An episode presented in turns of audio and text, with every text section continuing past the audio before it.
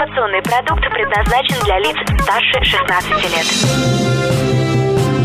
Новое вещание. Интервью, акции, подробности. Три, два, один.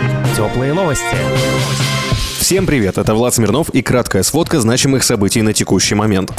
Анонс поддержки молодых предпринимателей, уход Блумберга из России и новая реальность операторов сотовой связи. Правительство России проанонсировало новую программу поддержки молодых предпринимателей. На конкурсной основе граждане до 25 лет смогут получить от 100 до 500 тысяч рублей на аренду помещения, покупку оборудования, приобретение франшизы и другие стартовые необходимости. Условия получения достаточно простые. Подходить по возрасту, пройти обучение в центре «Мой бизнес» и внести 25% стоимости своего проекта самостоятельно. Можно даже в кредит. Заявку на конкурс подать можно будет в середине этого года.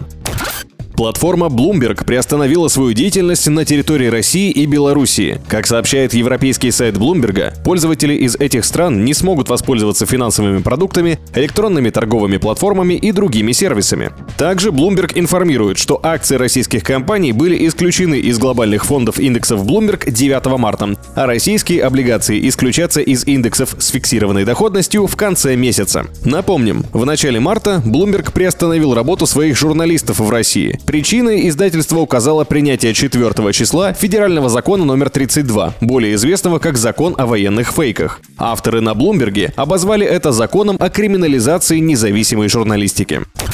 Министерство цифрового развития, связи и массовых коммуникаций Российской Федерации отправило письмо в адрес операторов с рекомендацией обеспечить равномерную нагрузку на сети связи в целях обеспечения качества. В том числе предложено ограничить безлимитные тарифы. По данным Интерфакса, операторы поддержали инициативу. МТС уверены, что так повысится запас прочности операторов при скачке потребления мобильного трафика. Теле2 не только поддержали, но и заявили, что их абоненты вообще безлимитами не балованы. Это лишняя нагрузка на сеть. А представитель Мегафона подтвердил, что при ожидаемых сложностях с поставкой нового оборудования такая мера очень даже своевременна.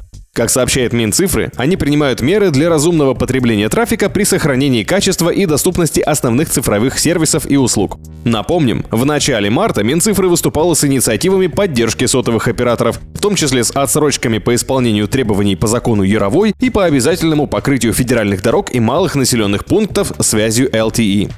Таковы новости к этой минуте. Напомним, на Форексе на текущий момент доллар стоит 95.54, а на Мосбирже 89.75. Меня зовут Влад Смирнов. Всем пока. Новое вещание. Теплые новости.